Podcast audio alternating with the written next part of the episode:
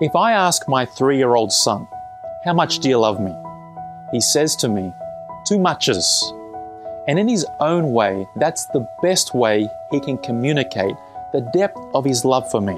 For God so loved the world that he gave his only begotten Son, that whoever believes in him should not perish, but have everlasting life.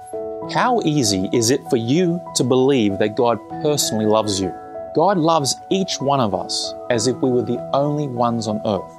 Over the next few episodes, we're going to look at ways in which God might be trying to show you that he loves you.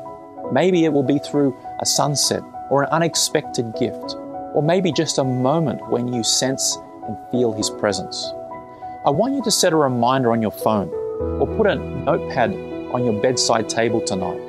And just before you go off to sleep, I want you to ask yourself the simple question, where did I notice God's love for me today?